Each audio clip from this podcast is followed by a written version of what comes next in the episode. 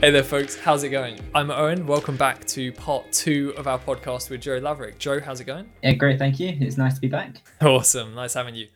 So, Joe, we left last time talking mostly about the uh, situation with sponsors and continuity in cycling, but I kind of want to dig down on your experience right now as a rider. So most people would probably think you're living the dream. Living the dream in a vertical. yeah, exactly. Do you think that's the case, or or not? Not at all. Um, I think I'm going to use a phrase such as "the grass is greener, like always greener on the other side." So I think if I wasn't doing it, I'd like I go, "Oh no, like this is the end of the world." But it's not the all singing, all dancing, like we all live in Monaco dream that some people think it is. Yeah. Um, and granted, there are guys doing that, but then even those guys, such as Froome's got what six Grand Tours now. He spends eight, nine months a year not eating all the good stuff in life. So, is he living a dream? Yes, he's winning Grand Tours, like it, but no, he's not like living the full. It's a weird one, isn't it? Yeah. Yeah, And- exactly. I'm just going to say, I think a great side points list. If you haven't read, um, I think it's Phil Gaimon's book. That's a cracker. Um, it's I think it's pro cycling on five dollars a day, Oh yeah. and that shows what it's really like, like just below the world tour level. Yeah. He's he's a really interesting one with his um his whole life story. He's obviously stopped riding now. He was a pro with um was he with EF? Uh, yeah, yeah, Garmin. yeah, before, Garmin yeah. before that, and um, stopped. And I almost, I don't know if this is the case, but it almost seems like he is more of a professional cyclist now than when he was competing, or certainly he's succeeding more as a professional cyclist. Yeah, and he, I think his public persona is now bigger because he hasn't got potentially the, um, he's not controlled by a team, so he can be a bit more free on social media, which a lot of people seem to to love, and he is a, he's a good guy to follow. Yeah, yeah. If Phil's doing better now, without getting too personal, how do you find the money situation being uh, an under 23 development rider in France, living abroad um, with, I mean, do you have an income from the team or do you have a, an income in kind? So there's no direct, um, what's the word, monetary income as such from the team, but then we're supplied with free team housing, free food, kit, bikes, travel. Um, so we're basically living for free, Yeah. which it isn't a bad situation to be in. If you add in the price of rent, food, and all of that, it kind of it equal to a wage, if that makes sense. Yes. Yeah. Um, and then obviously I'm lucky enough to be supported by the Dave Rayner Foundation, which helps with stuff like traveling home, um, race accommodation when I'm in the UK, things such as nationals. Um, but it's not. I think the the UCI minimum salary for World Tour teams is around thirty thousand euros. I want to say, but the second you get below Pro Conti, there is it's just the Wild West. So you've got um, take Britain for example, you've got guys racing for 15 grand a year, you got guys racing for free, then you got guys paying to race.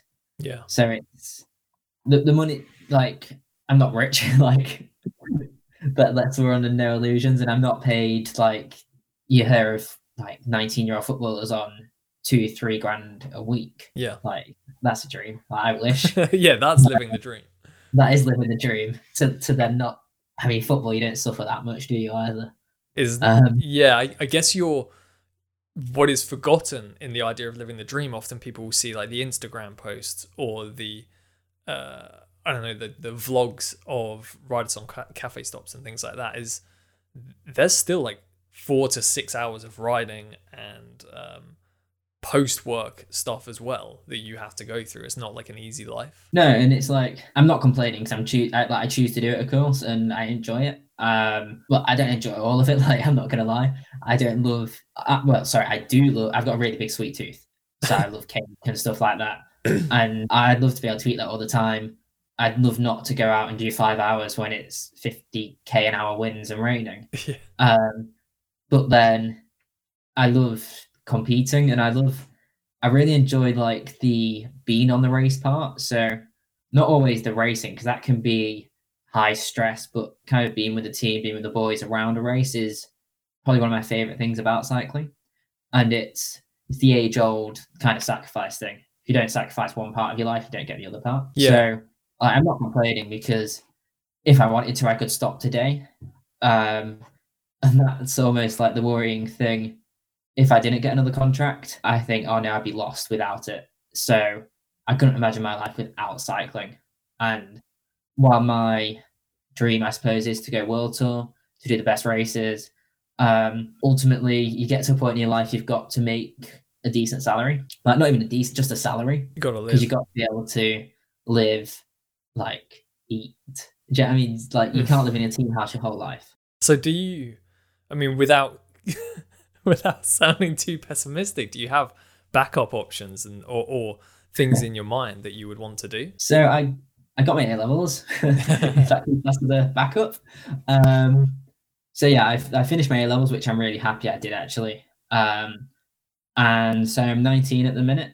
Technically, I should like if you look at me in a real person's life, I'd be my first year of uni, Right. um, and that's where my mates are at the minute. So I, I can't see myself going to university. I mean, I haven't like voice quote this in three years' time when I'm there or whatever. Um, but yeah, I can't see myself going to uni. Uh, backup plans, no. I mean, you, couldn't, you can't really get a job with three A levels. That's not how it works, is it? That was a, that was a long way to say no. Uh, I, I'm young enough as well. Like I've I, life experience. I've lived in France. I'm learning a new language. yeah, I think Uh, it's you're you're almost being too harsh on yourself as well because your writing is really good and um, you've started to get a foot in the door of of doing that. I know we've spoken in the past that you feel uh, there's a long learning curve uh, and earning curve with sports writing. But if that can coincide with your competition, then that that actually kind of lands yourself pretty well if you were to ever stop racing. Yeah, it been. I mean, it does interest me as well. Like I'm kind of from the social media generation, so to speak. So, um, I think I possibly one of the first generations ever which grew up with the iPhone being normal.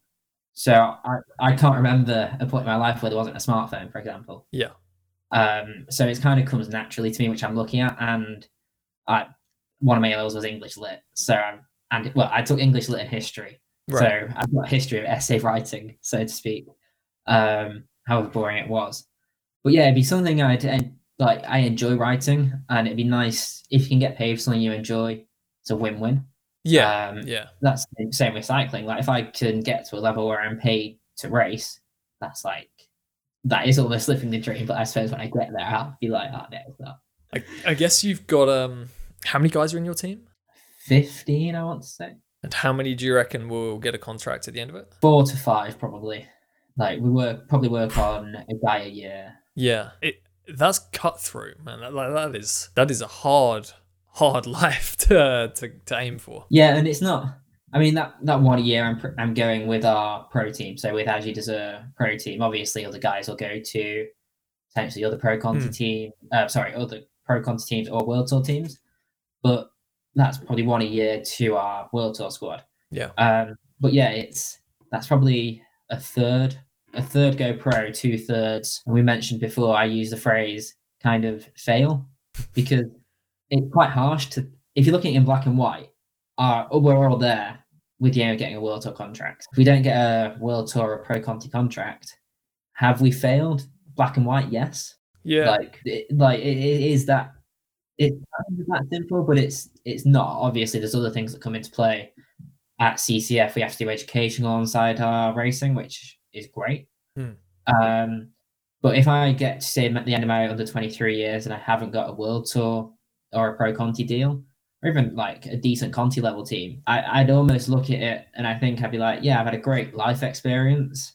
And I mean, I've had to be what 23 or whatever life. Um, but my aim of the last five years has technically failed. And whatever that's due to, some people just naturally aren't good enough. And I think you've got to almost be honest with yourself at some point. Yeah, yeah, I, I, that's definitely, to be honest, the the way I felt with with myself. Um, you kind of say, "I'll I'll leave it until the under under twenty three years are done," and you're like, "Oh, give it one more year," and after a while, you just have to say, "It's just not gonna happen."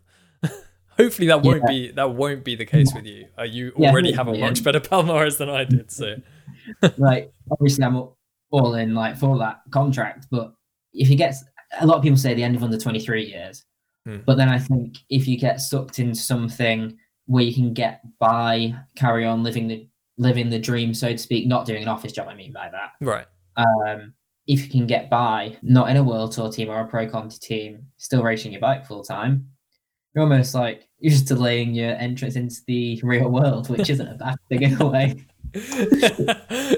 Isn't that what we were all just doing with cycling? no, I don't think. I think, um, yeah, it, it can so easily devolve into sounding like you're not going to make it, but you, um, you sound like very grounded and uh, aware of the world as a whole and where you're heading with it anyway. Yeah, I think I've been lucky in a way that I to start with I came from a football background, so I played football for 10 years and okay. I kind of I was pretty decent like I played for county and all that, but the drop off level at football is huge. Yeah. Um so you see guys like in the academy from age 9 and then you just get dropped at 17 well, 18, and that's like what eight, nine years. Yeah, you get dropped like a and stone. All, all of a sudden, it's just like oh, we don't need you, bye guys. Like thanks for everything. Yeah. And I, I kind of uh, I figured early on from football that just because you're good at something, it's not necessarily get means you're going to make it pro. And also, like I've I, I say I'm an idealist, but at the same time, I kind of accept the real world. Like right. I could, from things out of my control. For example, I could break my leg and then not be able to ride at the same level. Yeah. There's a million things, isn't there? Yeah, yeah, definitely. You've not been sucked into the bubble and a way of thinking that it's uh, everything's hunky dory and you know I'm just gonna gonna play around like this for the, forever with with no worries. No, and it's like there's also the thing like say I'm I'm 19, so I'm still very young. Um, but there's things like I don't know, stupid like financial independence, blah blah blah blah, which everyone kind of wants to do, and you get to a point, as I mentioned before, you can't go on forever kidding yourself. Um, and this does sound really pessimistic, and like I'm not like honestly, if you saw me, I spend 95% of my life thinking about trading for or doing something to do with cycling. So that is my one and true, like I'm very single minded, Yeah. single path. But then if I slightly remove myself into the real world, there's a potential that's not going to happen, which is why I'm trying to look at things a little bit off the bike. So develop skills away from cycling a little bit. Yeah, okay, that's that's fair. And it kind of, in a very convoluted way, it ties into what we were saying in part one with um, the continuity amongst teams. That often riders' decisions uh, are taken out of their hands, but if we can create a more sustainable future for riders and for teams, that really helps people like you. Yeah, and it's like the rider market's a funny thing. Mm. Um, there's so many things which play into it. So I think the rider market next year could be interesting. Right, yeah, Yeah. true. not not for me, like not at my level at world tour level. Um, especially if one or two teams drop off all of a sudden. Um, like the the best guys are always going to get paid the best money, but then it's kind of that mid level to low level guys which could be squeezed out. And Yeah. I think you find a lot of people just end up undercutting each other. So it's like, well, I want to I want Karen in the world tour. I'll ride for X. Oh no, I'll ride for five grand less than X, and it just keeps going down and down. The race to the bottom, isn't it? Yeah, because you're everyone's desperate for the contract, and I mean I'm in the same boat. Like if someone offered me a world tour contract today, I would snap it up, and I'd happily at the minute I'd happily stay there Hmm. for 15 years, whatever. Um, but it's that the market is a weird place, and I think if we could bring a little bit more sustainability, hopefully that'll make a more stable market. But then hopefully not in the way football has, where it's just absolutely you've got to have like 100 million pounds to buy a half decent footballer these days. yeah. Although if you're on the receiving end of that, it's not so bad. No, it's not, is it? I mean, I, I wouldn't complain at 300 grand a week. Yeah, I don't think anyone would. Certainly in the cycling world, I don't think anyone would complain about that. No, that, that is that is dreamy. Like I don't care what you're doing in your life, that is living the dream. Just do that for a year and you're like, ah, cool, I'm off. I'm off. Yeah, no, that's life. Now I'm living the dream. Yeah. I was watching, uh, what was it? Dating this a little bit, but it's uh, Last Dance. I don't know if you've seen that on Netflix at all. No, I haven't. Oh man, it is um the I think the 1998 season and the build up to that of the Chicago Bulls and Michael Jordan. And uh, while we were looking at that, my fiance was like, "How much did he actually earn?" So check his net worth. He is worth over two billion dollars. That's mad. to be fair to him, you know, arguably one of, if not the greatest basketball player ever, but it's, it's pretty impressive. You know, that one of the greatest cyclists ever will um, avoid mentioning his name too much. Lance Armstrong. I think he was at like hundred million by the end of it. So to put Yeah, their earning mean- potential in perspective. not bad money, a hundred million. No, exactly. No judgment on him as an individual or the way he earned that money. Um, but yeah, that's that's the difference. And you look at say football as Yeah. well, um, or even cricket now. There's guys making big bucks there. Yeah. uh, and it's yeah, th- there's a discrepancy, isn't there? Yeah, I think it's a long way to say people feel that riders like yourself are living the dream, but it's a lot harder for a lot less return than than they might think. Yeah, and it's not always plain sailing as well. There's a lot. There's the one year contract, so a lot of guys across the sport, whether that's um, under twenty three, Conti, or World Tour, Hmm. a lot of guys are on one or two year contracts, um, and that kind of I wouldn't necessarily go as far as saying you lose sleep over it. Um, or I don't yet, but I know of, I know of people who will lose sleep over it, and potentially I'll be in that situation in the future, um, because if you get to even May, um, May, June, July, and you're on a one year contract, you're thinking, well, what am I going to do in my life next year? Kind of Yeah, thing. yeah, just in case. Uh, Yeah. And then I'd say in some other sports, like you have two, three year contracts. Um, and I mean, it's coming in now. You see Bernal's on a five year, um, Pod, Podjakar, Pogacar, however you say his name. Pogacar, maybe. Signed a five year deal with UAE. So starting to come in for sure. But this, I think the standard is probably a one year deal, yeah, which is it's great for the teams because if they don't like the if the face can kick you out after a year. But for the riders, it's a little bit difficult. yeah. Is there a takeaway that that you could suggest for fans of the sport? I mean, is there anything that they can do about that, or is it just supporting riders off the bike as well on social media that gives them earning power as well, and therefore puts them in a be- better position negotiating? Yeah, and I think um, the thing is with some riders, uh, no, sorry, some fans, like they concentrate on the big names, um, whereas it's kind of coming into it now a little bit more. I think fans are starting to recognize the domestiques and the guys who don't win as often, and you're never going to get like touch wood. You're never going to get a contract just off having hundred thousand followers. Like that's not really how the world works Yeah, but I be I I believe that if you had X amount of followers or X amount of subscribers on YouTube, and say you you're you're con- you're put next to someone who's the exact same power numbers, results, blah blah blah blah, you've got hundred times, ten times their social media following.